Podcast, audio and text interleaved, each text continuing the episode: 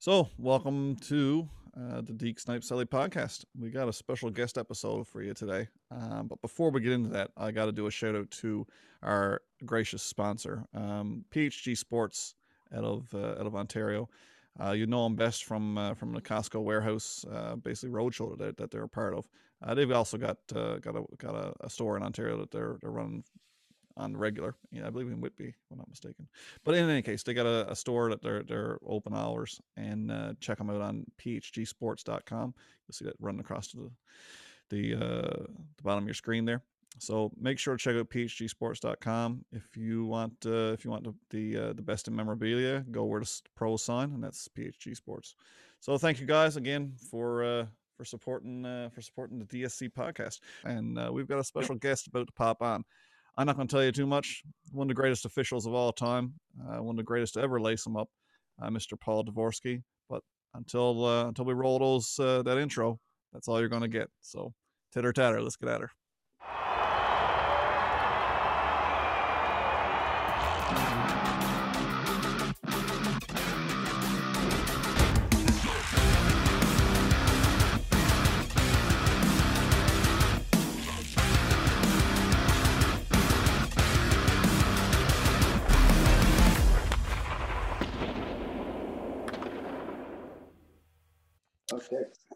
So, folks, uh, we've got a we got a special guest today. It's a special guest episode of the Deke Snipe Celly podcast. Uh, we've got uh, one of the native sons of Guelph, Ontario. Uh, now lives stateside. Unfortunately, no one's perfect. That's okay. Uh, he's refereed internationally uh, in two thousand six and two thousand ten uh, at the Olympic Games. I believe, and we'll talk about that a little bit later, but I believe we even uh, refereed the gold medal game in two thousand six, Finland-Sweden. We'll talk about that. Uh, veteran of uh, ninety-seven Stanley Cup playoff games as a referee and one thousand five hundred ninety-four N H L games spanning a twenty-six-year career. Uh, one of the greatest referees to ever ref sport, number ten, Mister Paul Devorski. Welcome to the show, Paul. Hey, how you doing, guys? I'm Thanks for having me. So, in Pennsylvania currently? Uh, Hershey, where they make the chocolate. Oh, nice. Hershey yeah. Bears is what I remember. Yeah, you should see the people that are here for, like, we have a big Hershey Park here. Yeah. Amusement yeah. park. And we get people all over New York, Maryland, New Jersey. Actually, it's funny. I had somebody tell me about that. And she's yeah. from Philadelphia. She said the Hershey, like going into Hershey, she told me the things to do if you ever make it down there. And that was one of them. Yeah. Yeah. We live about, uh, four streets off the main main street here in Hershey, but it's a small town, so yeah, we're all avid Leafs fans. Unfortunately, I don't know if that's good or bad for you, but we all grew up Leafs fans. That's how we know each other. So uh, yeah, we uh, we're, we're diehards and uh, and uh, and disappointed ones at that. Yeah, it's not but, bad for Paul. It's bad yeah. for us. Yeah, fair. It is what. Well, it is. I grew up in Guelph, Ontario, which was about an hour from the Toronto yeah. arena downtown. Yeah. So. You're familiar with the passion and the yeah. disappointment. Oh, yeah. Yes. yeah. yeah. Yeah. So this is a Newfoundland based podcast. And uh, we always like to uh, open up with that because uh, it seems like all of our guests have a connection or a tie or something. They've been here. They know someone from here. They played with someone from here. Uh, any connections to the island, Paul? Oh my God. I had such a great time when I was in Newfoundland, you no. know, repping the American League. Nice. Yeah. Oh yeah. Back it, in the Maple Leafs uh, days. It was unbelievable. And yeah. uh, I met some I met some girl and I think she thought I was taking her off the island after the after the playoffs. But that was the yeah. last thing I saw of her. So it was nice of you to leave her for us. yeah. Did you make did you make it to George Street? Oh yes, I did. Yeah. yeah. Yeah, that, yeah, that old Memorial Stadium was uh, good times. Yeah, that was a real the, heart and soul. Oh, all the players just love going to Newfoundland too. Yeah. You know, like, I mean, you're going on a road trip, but hey, we're going to Newfoundland. Hey, we're going to have fun. Yeah. yeah. No, definitely. It's got its own little charm. No, we've yeah. uh, we've we've lost a lot of women over the years. I mean, the Saint John's Maple Leafs era was hard on the population of women in Newfoundland. Players would come in, they'd scoop them up, and uh, I didn't realize referees were in on that that that that uh, mass mass exodus of ladies as well. But there, there you go. You learn something new every day. back then we were all in the bar together. Yeah, that's right. Yeah. Yeah. Yeah. Yeah, it could have been anyone. Win or lose, we were in there. Yeah, absolutely. Awesome times. I, I was just breaking into the uh, to the bar scene downtown myself when uh, right before right before the uh, the A H L pulled out the first time, and uh, great memories of going down there and, and running into you know future N H L players and, and, and whatnot. It was you know everyone and, and I gained a lot of respect for the way hockey players are off the ice too. I mean the boys are the boys are animals on the ice, but I mean the guys are truly good for the most part, truly good gentlemen. Like they're just casual, the guys like everyone else. You know they're not they don't. Don't yeah. act like celebrities that you would typically expect from professional no, athletes. You know what? And and they're all they're all pretty good. Like they all say hi. You know, yeah. They recognize you. They say hi and how's it going? And all the coaches are good. You know. Yeah, yeah, that's a good group of people. Yeah, we we've been blessed with a lot of great hockey over the years. Between twenty years of of A H L hockey between Toronto and and uh, when or well Saint John's Maple Leafs when they were here, and then the Ice Caps for a few years there, uh, not so long ago, and now uh, recently with the E C H L, we've we had our first uh, first championship uh, for the island, which was a big deal when the Growlers brought home the Kelly Cup. So now we've been blessed with a lot of good hockey over the years, and something that uh, that uh, we're we're very proud to be a small part of in the grand scheme of things. Yeah, so, you know, we've had a lot of a lot of great names pass through pass through Saint John's, and, and yours is certainly one of them. But uh, but yeah, we want to get you on, Paul. You've been like again. I grew up. I grew up watching the games. I mean, that, well, that's that's where I fell in love with hockey was was was your era when you were when you were uh, reffing in the uh, in the nineties. Basically, that was my yeah. that was my bag. That's when I really fell in love with the sport. And uh, and I was just seeing I've seen some like video clips and pictures of yourself and uh, great moments, just great and and pictured with great players. You know, like Curtis Joseph, Matt Sundin. Those are the guys I grew up rooting for and. I always see you rubbing shoulders with those guys in the pictures. And I'm just curious, do you have any, any, is there any memories that stick out, player interactions between whistles, different little stories that, you know, you could tell that, uh, that are worth, worth an ear? Uh, uh, you know what? I had a real good rapport with yeah. the players and the coaches, yeah. you know, and I just, I remember one night back in the day when Mario was playing, we didn't call any, pen, we didn't call many penalties back then. No, no. You know, like today's standard. Mm-hmm. And poor Mario would be getting hooked and holded. And, and I remember him coming down, getting hooked down. And he looked over at me across the, the red line. And saw my arm wasn't going up, and he just threw his stick wow. along the along the ice. And I kept skating, and it went right behind me. And my linesman that night was Leon Stickle. If you guys remember him, yep, yep. He came, he came skate. He says, "Devo, you didn't see that. You didn't see that." He says, "You're not throwing Mario in you out." This is okay. Then yeah. we kept playing on, and you know, and to this day I have a great rapport with Mario. Excellent. You know, when I see him in Pittsburgh and that, yeah, it, it it's good. But, well, I can recall like Mario. I, I think he's probably where this whole obstruction hooking into the whole idea of an obstruction penalty. I remember in the mid nineties when he was quite vocal in the media and talking about the hooking and how. And all that going tr- through the neutral zone. And I, I don't know, you, you would know the penalties, this is early nineties, but I had never heard of obstruction. It was either hooking or tripping or anything like this. And it seems like he changed that part of the game. And he was a big boy. So you can only imagine. Well, mm-hmm. and, and the game is so fast now. Yeah. Like, can you imagine Mario out there now with nobody oh. clutching and grabbing? How many points the guy would have yeah. had? Oh, it'd be insane. Huge. Yeah. Yeah. yeah it would be, be so good. And I, I, there's another story I remember. Uh, Todd Richards was coaching, I, I believe it was Tampa Bay. I'm not sure. And I put my arm up one night to call a penalty. And as I put an arm up, I'm going, oh my God, this is a horse shit penalty. Ah. uh, So I blow the whistle, put the guy in the box, and I skate over, and I'm standing in front of the bench. I said, Toddy, I says, I just got to tell you, that's the worst penalty I've ever freaking called in my life. He says, okay, Devo, thanks for being honest, you know. So I turn around and put my hands on my knees, ready for the face-off. And all I hear in from behind me, okay, guys, let's kill this one off for Devo. That's Todd Richards. That's awesome. That's awesome. But that's oh, really good. I lost. Yeah. yeah. Yeah. That's good, though. Yeah. So yeah. how are the that's how are the fans how are the fans treating you off the ice? Like, yeah, people getting crazy all the time?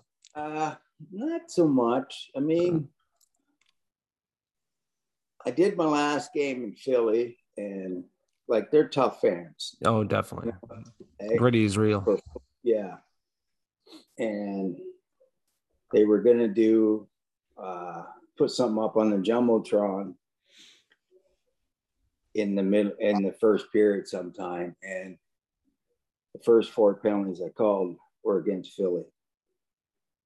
So all of a sudden you hear the ref, you suck. It's getting loud and loud. Yeah. Yeah. So he calls me, the guy calls me over at the commercial time. He says, hey, uh, Devo, we're going to hold off. Yeah, we don't want everybody booing. I said, okay, fine. I yeah. was, so anyways, they did it in the third. And I'll tell you what, I got a great big standing ovation from the fans. Yeah. So, you know, they get mad, but they're good fans, you know. Yeah. And from so, what I remember, you never you never had that reputation. I wanted to do it. Yeah. Was was there something about, I think it was the eighties, when did it change where refs got rid of the name on the back of their jerseys? And th- did that have anything to do with it? Like, I can't recall it in the, if they had, did you have your name ever on the back of your jersey? Yeah. Yeah. Yeah, I have a few jerseys at home here with my name on it, but was there was, any particular reason why he got rid of that? Was it because of fans, or I I don't know whether they wanted to take the referees out of the limelight, you yeah. know, and so they wouldn't be recognized as much. Um, so, no, but no. I mean, it didn't matter to us guys. Like no. it just no. you guys, you know, I was number ten and. Anybody nope. watch hockey knew who number ten was. Exactly. Right. Yeah. We, exactly. we grew up at a time when when the referees had hockey cards as well. I mean, I still got my yeah. Paul Devorski Pro Set ninety-three card. I'm pretty sure it's a binder in there somewhere. Oh, I do too. Yeah. So I have yeah I have a card too with when I'm taking a picture, and it's with that Devorski on the back, and I had I had no helmet on either. So yeah. No. So you, you switched to the helmet. I think I read somewhere it was like two thousand five or two thousand six season or somewhere along the way. Was there anything particularly that that that's, that that pushed you in that direction? That was there any, you know, did you see some uh, these or kind of? It wasn't our us guys. I think it was the league oh, okay. per se, and because yeah. they weren't letting any players on the ice mm. with the helm without helmets. So and mm-hmm. they said, you know what, just for. You know, to cover our ass, we, you guys better wear a helmet. So. That's right, yeah. It's going to head there anyway, right? It's eventually going to end up that way. Oh, yeah. Yeah. Yeah. yeah. It's such a focus on head injuries in the last couple of years. We, we've we've talked a lot about it on this podcast, concussions and everything else. And, I mean, it's no, it's no big shock that they're trying to get as far away from that as possible. But, anyway, uh, back to the career. So, you, you to put it in perspective for the young crowd who watch our podcast, we do have a few young fans. Um, Paul's first game was in Hartford against with the Hartford Whalers. for for those of you who remember the Hartford Whalers, yeah. that was Paul's first game in the league. Uh, what do you remember from that night, Paul? I mean, you you you're, you're called up, and uh, it's the show. It's all the pressure, you know. Well, I remember I I flew my dad down. Uh, we I was still living in Guelph, and him and I flew down together from Hartford. He was a referee in the O H A mm-hmm. for thirty-five years, doing junior A and senior A, and he wanted to come down. And I did the game it was a one man with Kevin Collins and Brian Murphy. And I just remember, you know, going on the ice, and Joel Quenneville was playing defense. Uh, wow. Coach Q. He played yeah. here. Yeah. And yeah. Joel Quenneville and Kay Whitmore was one of the goalies for Hartford. And who was it else? Brad Tippett or something. Yeah. He was playing for the team too. And I just, you know, I remember that to this day, because these guys became coaches, and Kay works for the N H L hockey ops. And, yep. you know, I just, I have a great relationship with those guys, you know, just. Yeah, that's great. It. Yeah. Joel Quenneville is just like, he would give it, he would give it to you hard as a coach. Yeah. Really hard. And you know what? You give it back. And then you'd come out at the start of third period, and you look at it and you say, "Are we cool?" Yeah, sounds like. I we're, I said we're good, man. Yeah, we're good. Yeah, solid job. Yeah. yeah, he was. I think he was a the assistant coach player with the Leafs. Here was he not? He was. Yep. Yeah, assistant coach and playing same time. Yeah, that first year here. Yeah, yeah, it was a weird yeah. situation. Yeah. It is. Yeah, you don't see that much anymore. No. Any, any any coaches that were particularly hard, not I shouldn't say hard to get along with. They're all they're all gentlemen at the end of the day. But it was there a guy you're like, oh damn it, I got I got to I got to officiate this game tonight, and he's behind the bench.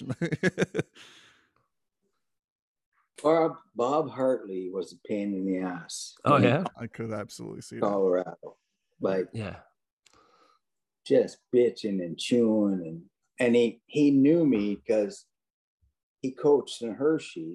Mm-hmm. And he knew I lived in this area, you know, and he, I guess, I don't know if he was looking for a break or what, because we were in the same city together, but yeah, well, Bob, he was a pain, a bit of pain. And oh, yeah. Me and Mark Crawford, we, we kind of went at it pretty good.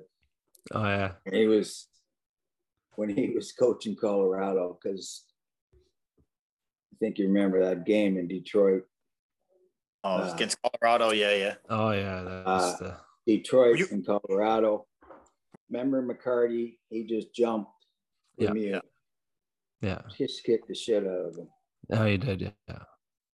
And I'm sitting there, and I'm thinking on the back of my head, I go, this guy's got it coming. Yeah. Like, oh, from what he did to Draper. Draper. The game before, when he split him wide open, and yeah, like I don't know if you ever saw the picture, but oh, he was oh, yeah. yeah, yeah, and Lemieux just went on and said, "Oh, it was a good hit."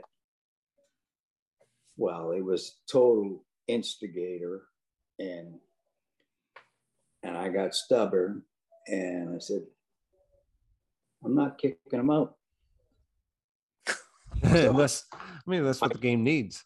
I gave Lemieux five for fighting, basically five for receiving, mm-hmm. and McCarty got five for fighting, plus a two-minute instigator and a ten-minute misconduct, which it should have been the game misconduct. Yeah, but uh, and hmm. guess who win? Guess who scores the frickin' goal in overtime? Oh. Darren McCarty. Oh, McCarty, yeah, just yeah. Yeah. Yeah. So I come off the ice, and uh, G M for Colorado standing at the referee's door. Pierre Lacroix, was it? Yes. Yeah. And he just, just scowling at me. And I, I said, "Hey, Pierre, how's it going, buddy?" Walks right into the room and shut the door. Oh, no. Got a call from Brian Burke the next day, who was with, he was our boss then yeah. in the N H L. And he said, "Jesus Christ, dude. Do you think you cannot, could have called a couple more penalties?" I said, "Yeah, I could have, Burke, Burkey, you know." He's all right. Yeah. And to this day, they keep showing that game all the time. Oh, my God. I, I watch the highlights. I'm, I'm willing to bet once or twice a month.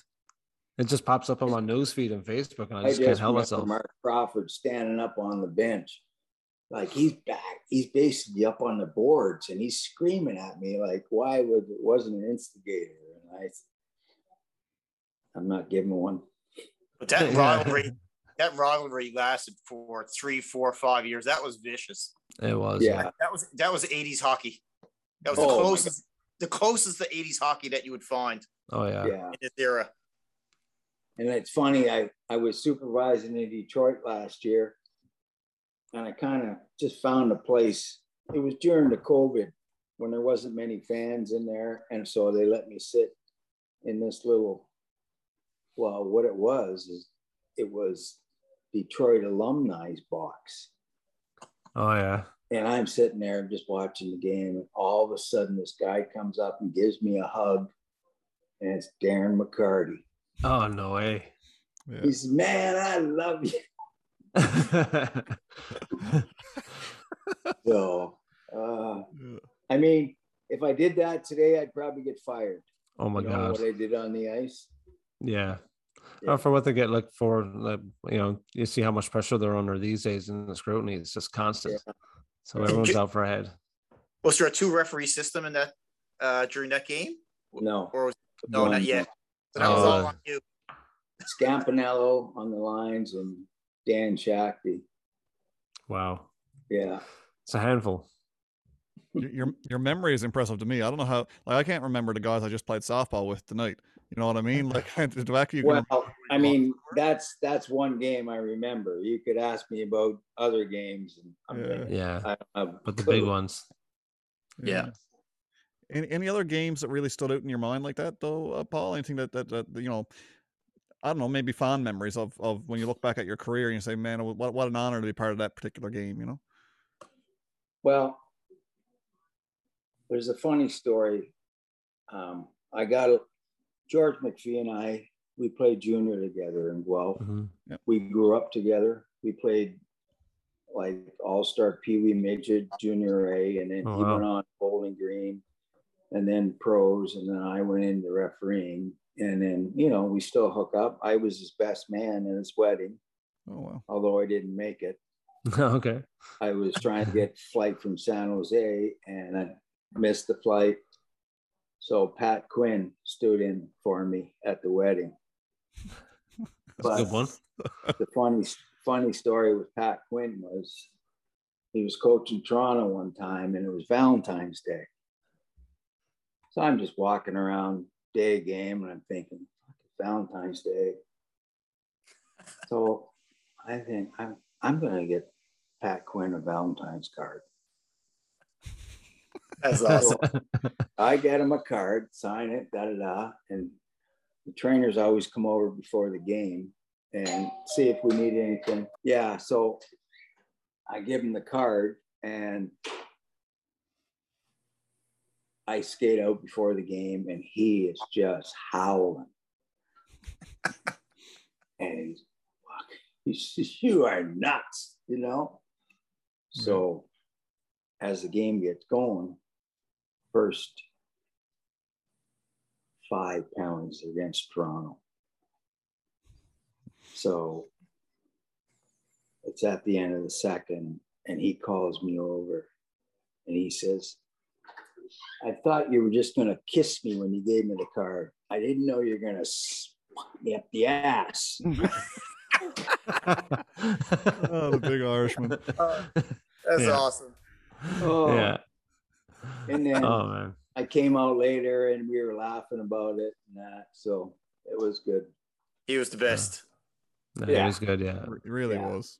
I had drinks with Pat Quinn. He was a, a speaker here in Saint John's a number of years ago, get, had the opportunity to bring him to the airport, and stories he told me about when he uh, he was kind of left management in Toronto and John Ferguson Junior came in, and how it was done over an I Q test and all that. Just an amazing man, lots of stories. Yeah. Um, he was yeah. in, heavily involved in there. Yeah, he was a good man. He gave me shit for not showing, uh, not being there on time at George's wedding. Jesus Christ, you can't even be on time for the wedding.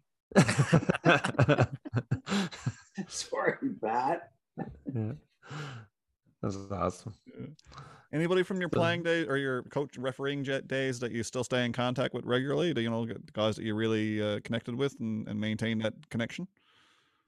When playing or reffing? Well, reffing. Oh, yeah. I mean, I'm really good friends with like Stephen Wackham, Wes McCauley, yeah. Uh, yeah, Derek Amell, you know, some of the senior guys. Yeah, yeah. We keep in touch, and then that's awesome. And uh, but I'm I'm I'm always seeing these guys because I see them when I'm supervising, right? You yeah. know, so yeah, I saw most of these guys uh, during the playoffs, so that, so that was good. Yeah, that's nice. That's and what they, I'll ask you actually. So if you could, uh, if you could explain just for the, the sake of our listeners, what it is that you're doing now in the supervision position. Well, um, what we're having, we're start on the nineteenth of this month, August. We have a combine in Buffalo, mm-hmm. yep. and we're bringing in ninety kids. They're not kids. They're actually all. Most of them now are all ex-hockey players coming out of college or the E C H L or the American League, and they all want to try to get in. A, so that's where we're all getting our new, all our prospects now. Wow! All the guys we hire are mostly ex-hockey players. Oh wow! So you yeah. actually have a combine and like yeah, and there's ninety guys coming up there, and we'll probably have six, seven supervisors there watching, you know, to grade them, and we'll find out, you know, who we want. And, but during this season, it's, it's, I'm there to evaluate the game. I usually go to a game where there's a young guy working. Yeah.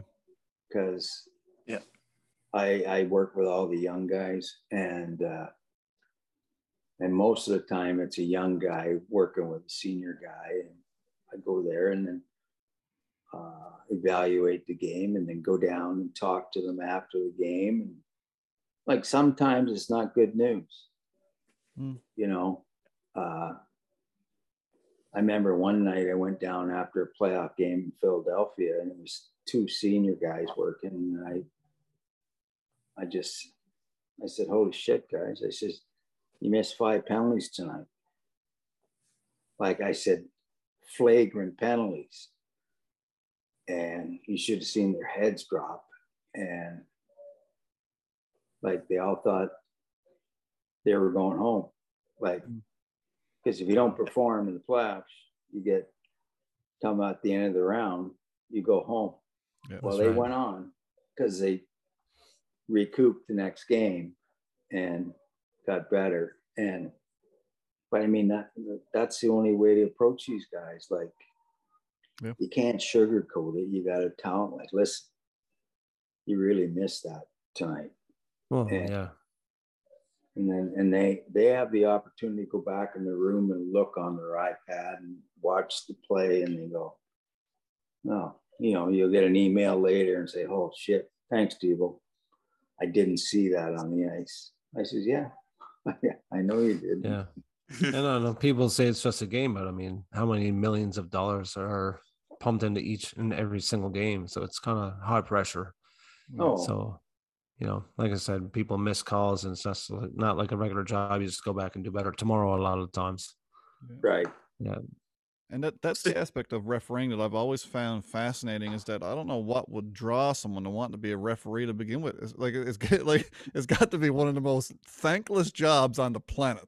Oh yeah, I mean, you're never going to make anybody happy. You know, you know everybody what? Hates you. My dad, like I said, I I was at home and I watched my dad leave five nights a week and go pick up two linesmen and drive to Burlington, drive to Oakville, and. I uh, that's not for me. So then I played junior. I played four years junior in Guelph, and then two years senior in Durham. Oh, and then one year in Dundas. And then I just had enough. And one day uh, a reporter puts in the paper. And I never said, he says, Devorski hangs up stick to grab a whistle to start officiating. And then somebody called me and I said, oh, I, yeah, I might as well. I guess I will. So okay. I went down to the O H A clinic and tried that. And then I got hired on by the O H L and, and, you know, because being on the ice, you pick up, you pick up the rules and that real quick. Yeah. It, it, it's more the positioning and that kind of shit, you know, yeah. that you need to work on. Mm. So, and, and that's how I got into it. And I, like to this day, somebody says like, well, how'd you like your job? And I says, well, it really wasn't a job. I says, I was out there having fun, yeah. skating, carrying on with the guys, and just, you know, yeah. it wasn't a job. You if know? You didn't have fun, it would probably be quite a quite a novel job, because a lot of people barking at you and oh my god, you didn't oh, yeah. have to see the positive side. That that would be who would want to go to work every morning with that happening? No. Well, I know they were bar they were bark they used to bark a lot, but I was one of the biggest barkers back. Like yeah. That that brings me to a question that I've been dying to ask, because it's one of those iconic mem. I, I don't I don't recall the game, but I've remember seeing the highlight one hundred fifty times where Tortorella is just giving it to you, just absolutely ripping you a new one. You skate back to the linesman, you're like, that guy's a fucking asshole. I can't read lips that well, but I got that much. So what was what was said, or Cole's notes anyway, in that exchange? I went over to the bench, because I had given, I don't know if you remember, but I had given their team two five-minute majors yeah. on the yes. clock. So they were down five on three, and Torts is giving, yelling, yelling. And he won't stop. So I go over and I'm standing there, and he says, you don't have the balls to throw me out, Devo. I says, yeah, I do, Torts, but I says, I want to keep you around so I can watch when your team gets their ass kicked. Oh, that's awesome. So I can look in your face. That was he just walked away. And to this day, Tortorella and I are great friends. Yeah. Oh yeah. You know, it was it was during the game, yep. and then after the game, Steve-o, we're done. You know. Yeah. So I've heard the same thing too. I mean, I, I've been kicking around. Like I've done prior to the podcast, I used to do a lot of hockey writing, and I got to interview a few people who in, in the know, you know, who've met or interacted with Tortorella, and they all say the exact same thing: is that he's hot under the collar in the moment, but one one the most gentlemanly person you'd ever want to mm-hmm. meet. I'd love to meet the guy someday for that reason. Oh my god. Just yeah. an unbelievable guy, you know. He just has the bench character, right? I and that's, absolutely love him. That's all we see of him. So, Paul, a quick question. Not a side note as such, but so I assume you were a big hockey fan growing up, uh, and I'm going to make another assumption that you were a fan of the Leafs if you're so close to the to the Toronto area. Is that fact? Or I'm going somewhere with this, but that would be correct. Okay, so. So like and I and I always found it difficult, and you hear the Bob McKenzie's and the Darren Dragers of the world. Bob McKenzie's been pretty vocal on in that in his role with T S N and having to be impartial and not being a fan of a particular game anymore and trying to maintain that impartiality and all those things. Like how difficult was that, like assuming you were a big hockey fan growing up? Uh did you find that a challenge? Not, not then so much. I do find it now though. Like yeah.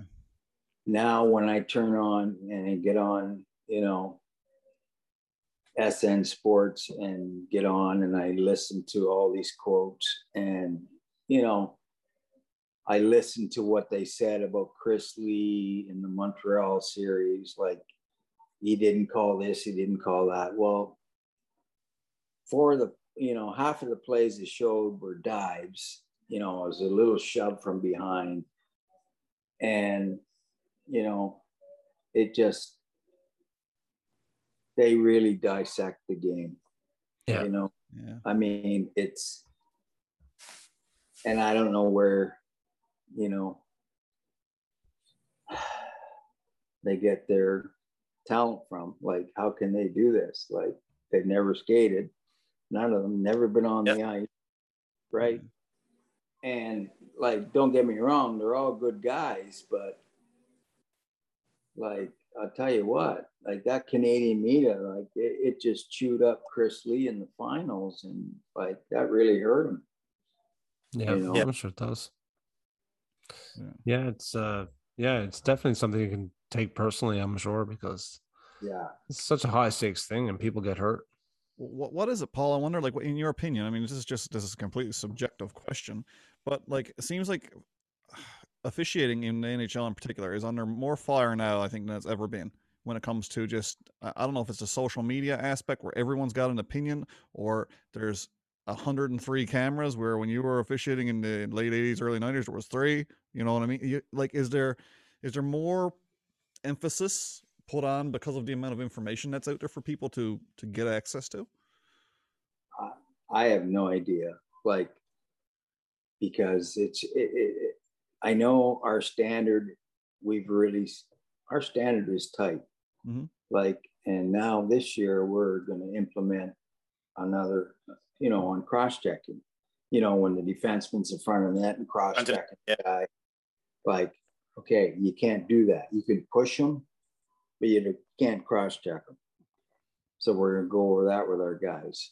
And, uh, but it, it's funny. I live down here in the States. I don't hear any of this crap when I listen to sports, you know, Sportsnet or. No. I'll say it is disappointing to see the Canadian media react that way about officiating, you know, of all things to, to focusing on during the playoffs. Exactly. You yeah. know? You know?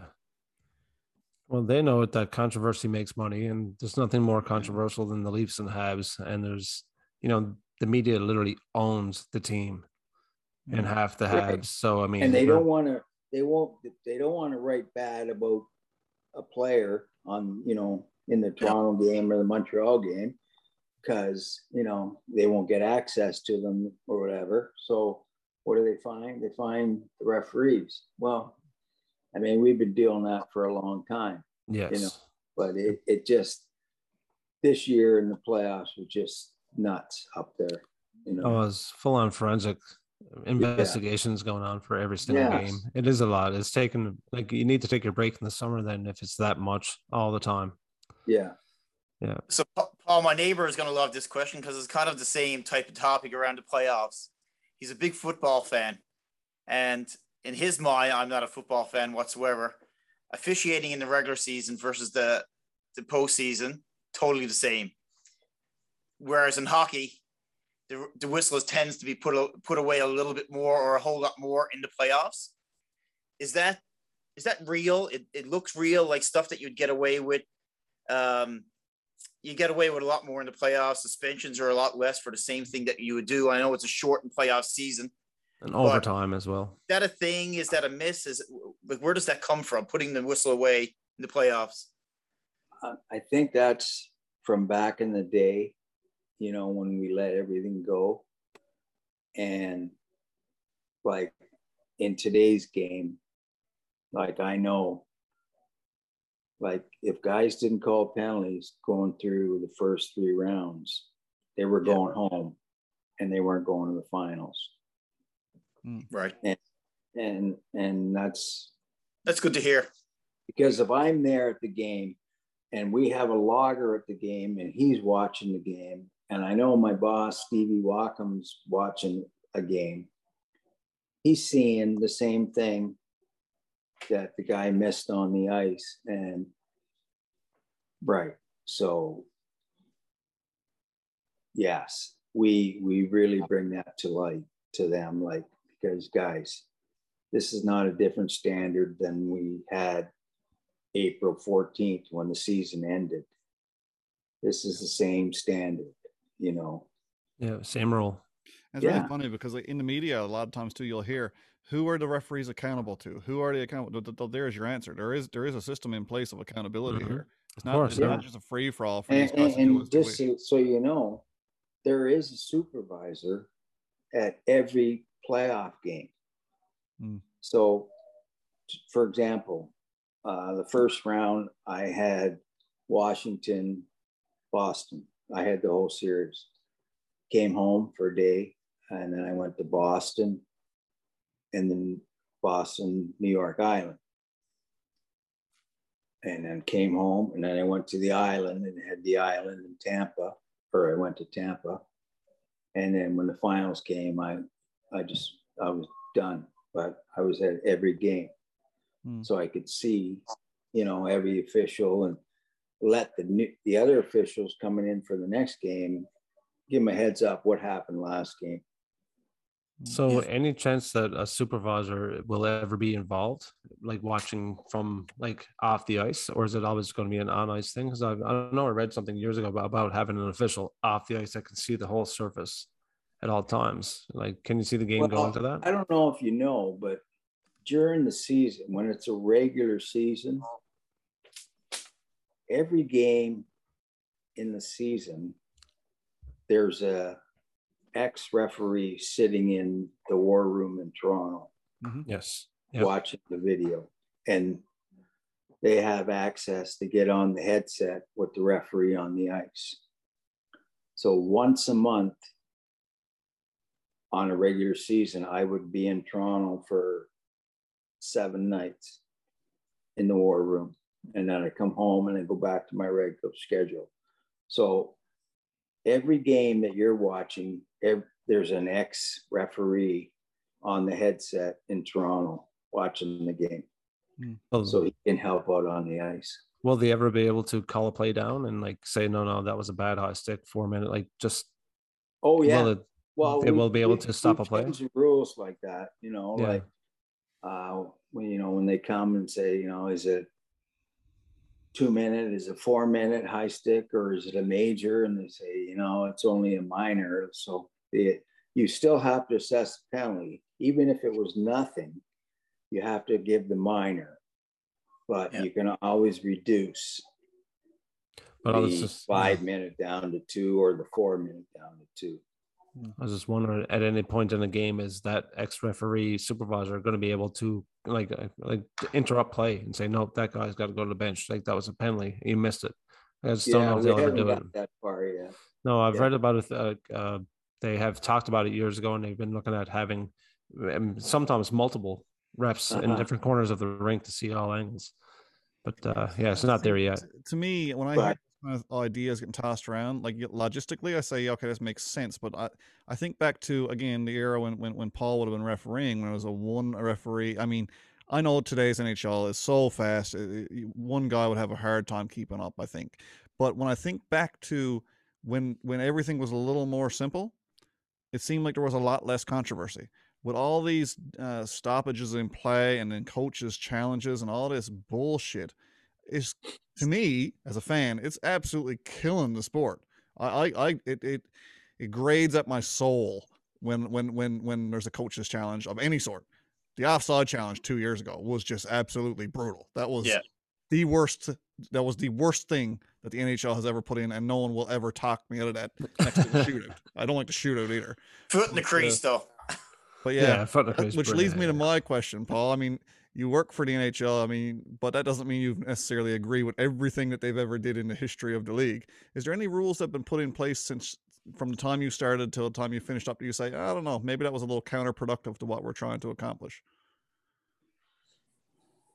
You know what? I I, I really don't think so. I, I, because of the speed of the game now, like if you can't skate, you're not going to be able to play in the N H L. So no.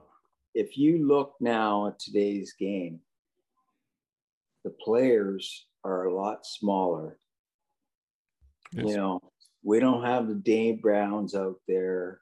No. Dave Brown, you know what I mean? The big yeah. guys, fighters and that. We don't yeah. have it. It's, it's all about speed. And that's what our we're trying to do is to keep that speed up.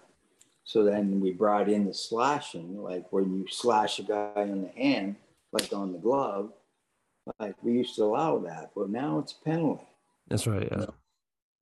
So you were saying the big guys, um, back in the Scott Stevens days, how are, how like, were you viewing that? Like, I know myself as a kid, I love Rock'em Sock'em, and I loved it, but it got to a point, like as a young guy, I was like, man, he's really messing people up. Like, that has intentions not to take you out of the game. I'm going to take you out of your life. Like, what the hell? Like, you know, I'm going to run, I'm going to mess your shit up forever. And I, I just know. don't know. Like, how did it feel? Like, I mean, I'm, I'm, you're obviously aware and you're watching for it every game, but did they wait too long to change that rule? Uh, no, I think they brought it in. Like, uh, like now, you know, anytime there's a headshot or checking from behind, or like we're calling it, you know. Did they wait too long? I don't know. I mean, I always liked watching the open ice Scott Stevens hit, you know, at the time. Today, I mean, would he get away with it? Probably not. Like when he knocked Korea out, like he'd be gone. Yeah, you that know, one's still like... It, it was a headshot and, you yeah. know, five in game and gone. But back in the day, that was a good legal check. It was, yeah. I think so, they were saying it was your fault. Today. It was Korea's fault for not having his head up, right? That's why it yeah. was viewed. Not the guy that was lurking and literally trying to decapitate you. But and, and, and that's all the N H L is doing now is, is trying to prevent head injuries from yeah. these guys getting hit, like... You know, especially at the speed now, cross and throwing the, his shoulder into your chin while you're not looking, and, and bang, like you're knocked out. Mm. Like, frick, that's automatic. You're going to get four games for that. Yeah. yeah, yeah. You know, so I, I, I really like what they've done that way. Yeah, you know, get there. Paul, yeah. a question I've had on my mind for some time is one thing that I, I uh, a lot of things I don't understand in the game. But can you give any explanation to the whole tripping dive sequence or the hooking dive sequence? Because in my mind, it doesn't make sense how both guys get that penalty. You either, you either trip or you dive. What's the rationale from an officiating perspective? Well, when you're, when you're on the ice and I got to, you know, they're not quite sure, like, they're not quite sure whether the guy tripped him or not, but they do see the embellishment. But what I've been telling the guys, I said, guys, when you can do it, just call the embellishment. Yeah. Because we don't need this game getting like to soccer. No. Or, or when right. there's guys rolling around the ice and grabbing their face. And when you see the replay, nothing hit them. Exactly, yeah. So, and I think our guys are trying to get, like, I see more guys trying to do that. Just say, hey, you know what? I'm taking you. And you know what? I'm going to put you in the box and embarrass you. You die. And I can't stand it. Like, it just really hurts our game, the way yep. these guys go down. And it stops the play all the time too, and it's just oh, yeah, yeah, it just ruins the game. Yeah, I agree. So there's a lot of good players at that though. Like who are the, who are the good ones at hiding the embellishments? Tough question. Oh, I better not say any names. Okay, I was wondering. I was I even said to Ron, like, should I ask for names or not? Yeah, throw the throw the guest under the bus. I love it. No, yeah, it's all right. I mean, yeah, you know who's full of shit and who's not. You can have a beer about it afterwards. Yeah. Yeah, because I'll be by somebody. I'll get a call from a G M tomorrow. You son of a bitch! hopefully, we got, hopefully, we got the G Ms listening to this show. Hey, Ryan. Yeah, if we get to that level, I think we're doing okay. Yeah. They can call oh, me. Who listens to this show? Well, me and Patty and, and Chad mostly. Well, now, I mean, actually, you got to have viewers, right? Yeah, we do. We yeah, got a, we got a decent demographic. Actually, we get thanks to the internet being what it is. Uh, We can get analytics from all of our uh, podcast listeners because obviously podcasts are made more for listeners than viewers. We do both, but um, our, our listeners, uh, the major demographic is uh, Southern Ontario and Newfoundland. Oh, good. Yeah. yeah. Yep. It's a, uh, it's a, it's a big, big. Not much in New York then. Not much, no. I think my safe. Head offices. Yeah. No, and I think it's. I think because we're such uh, Leafs fans, we run like Leafs groups and stuff like that. That's typically where we share a lot of these shows, places that we're familiar and people know us anyway. Right. Uh, we don't just we don't just randomly toss it up in the sites where we don't know, or it could be like we're not going to toss this up, and I don't even know where else where we go. No, I'm not that mean it, it, it is savage, it but is. But we get Toronto listeners and we get Newfoundland listeners, and uh, yeah, we're cool with that. That's pretty much us. Some dude in South right Australia. I don't know. And somebody in South Australia that keeps watching. Watches every episode. So, like, oh, whatever. Yeah, it's, it's been going good for us, Paul, and and uh, we're really happy you could have come along today. It's it's, uh, it's it's it's been a real treat for us. Gosh, do you have anything no, else? No, it was good to, talking to you with? Guys. Like, yeah, was uh, you're all good guys. Holy yeah, shit. We'll get back down to Newfoundland and uh, hit up George Street again. Yeah, all right. Yeah, when you're coming this way, Paul, when, when do, you, do you get home very often? Get back to Guelph very often? I I got home, I got home uh, on the fifteenth of July for the first time since uh, the so bubble went down. Yeah, crazy. Because I left, I left last year September first, my mother's house. Came home, year went by, and I finally got up. So yeah. I'm going to try to get up. We got the combine next weekend, and then after that I have a there's a big party at my sister's house. I'll, I'm in Buffalo. It's only an hour and a half away. I'll go there and hang oh, out. Awesome. Yeah. So the last thing I want to ask Good. you about is, so now you're, I won't say retired because I mean, you're still working with the league and whatnot, but in your off time now, what what are you doing in your off time? What's what what what's what's the Paul Devorski time killer? You got a big any big hobbies that you're taking up up in your almost retirement years? Get up at seven thirty. I'm at the gym by eight fifteen, uh, work out for an hour, come home, you know, fart around, do some chores, try to have a little nap at noon, and then go out. Uh, I, I like to golf and that, you know. So my son's living down in uh, in uh, Orlando. He's doing his, his doctorate down there. Oh, nice. Uh, he yep. got a full scholarship, so I've been going down to see him quite a bit. And oh, awesome! Uh, How's your daughter? Yeah, gonna, she's uh, two she's, years. She's going to be a professor. So wow! Oh my God! Wow! He didn't get it from me. and, and what about your daughter? How's she? How's she doing? Like, I mean, she must be getting. Well, last time I've seen a picture of your daughter was at your last game, and she was just a young girl then. Oh yeah, Ellie, she's sixteen. Yeah, I was gonna say. Yeah, she's uh, sixteen, uh, going on twenty-one. Good for yeah, her. Like an oh, eight-year-old. Yeah, yeah. an eight-year-old going on sixteen. Same thing, going on sixteen. yeah. yeah, that's what I got going on. Well, oh, say hello to your family for us, and uh, let them all know that they're anytime that they're if they make their way to the Rock, that they're uh, they're more than welcome. The force is welcome. D S C, right, and we'll take care of them, show them around, just like their old man got showed around. So, all right, thanks, guys. No, we really appreciate you making the time, Paul. Yeah. Thanks, Paul. Thank you. Take care. Have a good night. Bye bye. Oh, that was really good. Yeah. Yeah, that was cool. Yeah. He was yeah. good. Yeah, I didn't realize, yeah. man, that guy, like, everybody loves that guy. The more I read about yeah. him, I was like, man, everybody just loved him. He wasn't one of the controversial guys like Van Helmond no. that everybody hated. And the only thing I didn't get a chance to ask him, but I wanted to, was because, I mean, everyone, Bill, Billy Guerin, when he retired, talked about him being the great communicator. And yeah, uh, and uh, Billy Guerin ran up to him after he won the cup. Yeah. Because he took his son on the ice when he shouldn't have, but Billy Guerin yeah. ran up to him. That's yeah, it was a cool thing to see. Like he was just such a well respect, well respected, well nice liked guy. So and again, so. It's a common theme, folks. For anybody who's listened to our podcast or has in the past, we only have great guys. That's it. That's all we get here, and soon some great ladies, because uh, we're a couple of nobodies. Uh, from Newfoundland, uh, just starting out in the podcasting, but uh, anybody who agrees to come on here, they got to be good guys to start with. Really wouldn't be bothering yeah. with us. So, all you bad guys out there who are not returning my messages, you know who you are.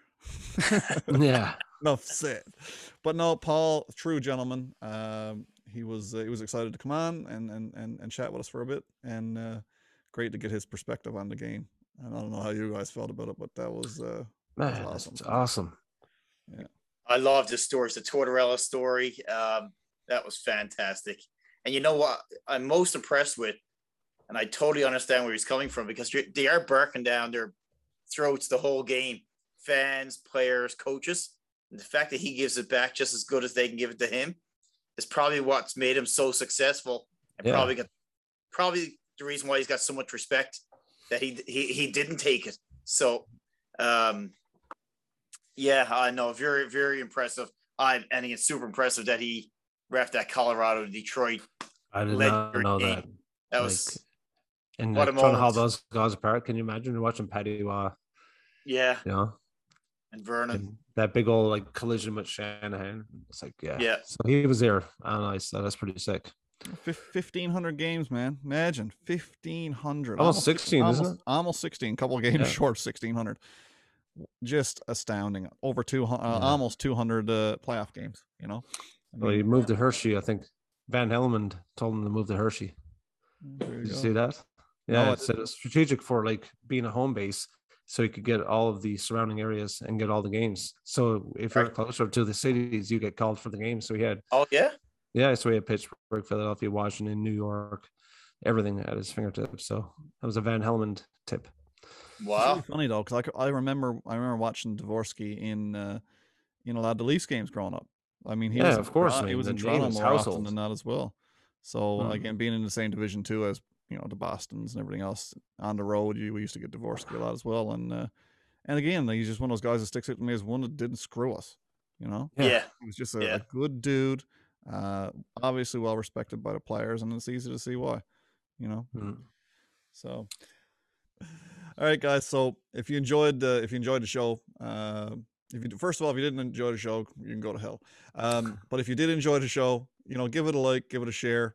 Um, we'd really appreciate that. Any any kind of little bit of a, a bump you can give us on social media gets it out there, and uh, we can do more great great guest content like we just did. Um, you can find us at w w w dot deke snipe celly dot c a. Um, that's our online uh, major online presence, I guess, when it comes to where we put everything. We've got uh, memes there. We've got articles. That's the H Q. Yeah, that's H Q for us. We're also on Twitter at Silly Deke. We're terrible at that. Follow us, give it, throw us a pity follow or something. Um, we don't do a ton on Twitter, but we're breaking into it now, and uh, and uh, we've got some good content going out on Twitter as well. Um, all of our videos, of course, you can find it on YouTube. You search Deke Snipe Sully, and uh, on Facebook, facebook dot com slash Deke Snipe Sully. You'll get uh, you'll get everything there as well. So. Um, we do have an Instagram account up. You can search us up there, Deke Snipe Sully on Instagram. Uh, all of our memes are there. And uh, of course, if you're a listener of the podcast, which most people are who follow us, uh, you can get us on uh, Apple Podcasts, Google Podcasts, Spotify, iHeartRadio, Stitcher, uh, you name it. We're there. Wherever you listen to your podcast, you're going to get uh, Deke Snipe Sully. So again, thanks so much. If you haven't done, all, done so already on YouTube, hit that subscribe button. It's right. Mm. There, no, there. I can never figure out which way to point. There, yeah, in the middle between me and Chad. All right, guys. No fidgets. No yeah. fidgets. Well, I'm all done. So, peace out. Cheers.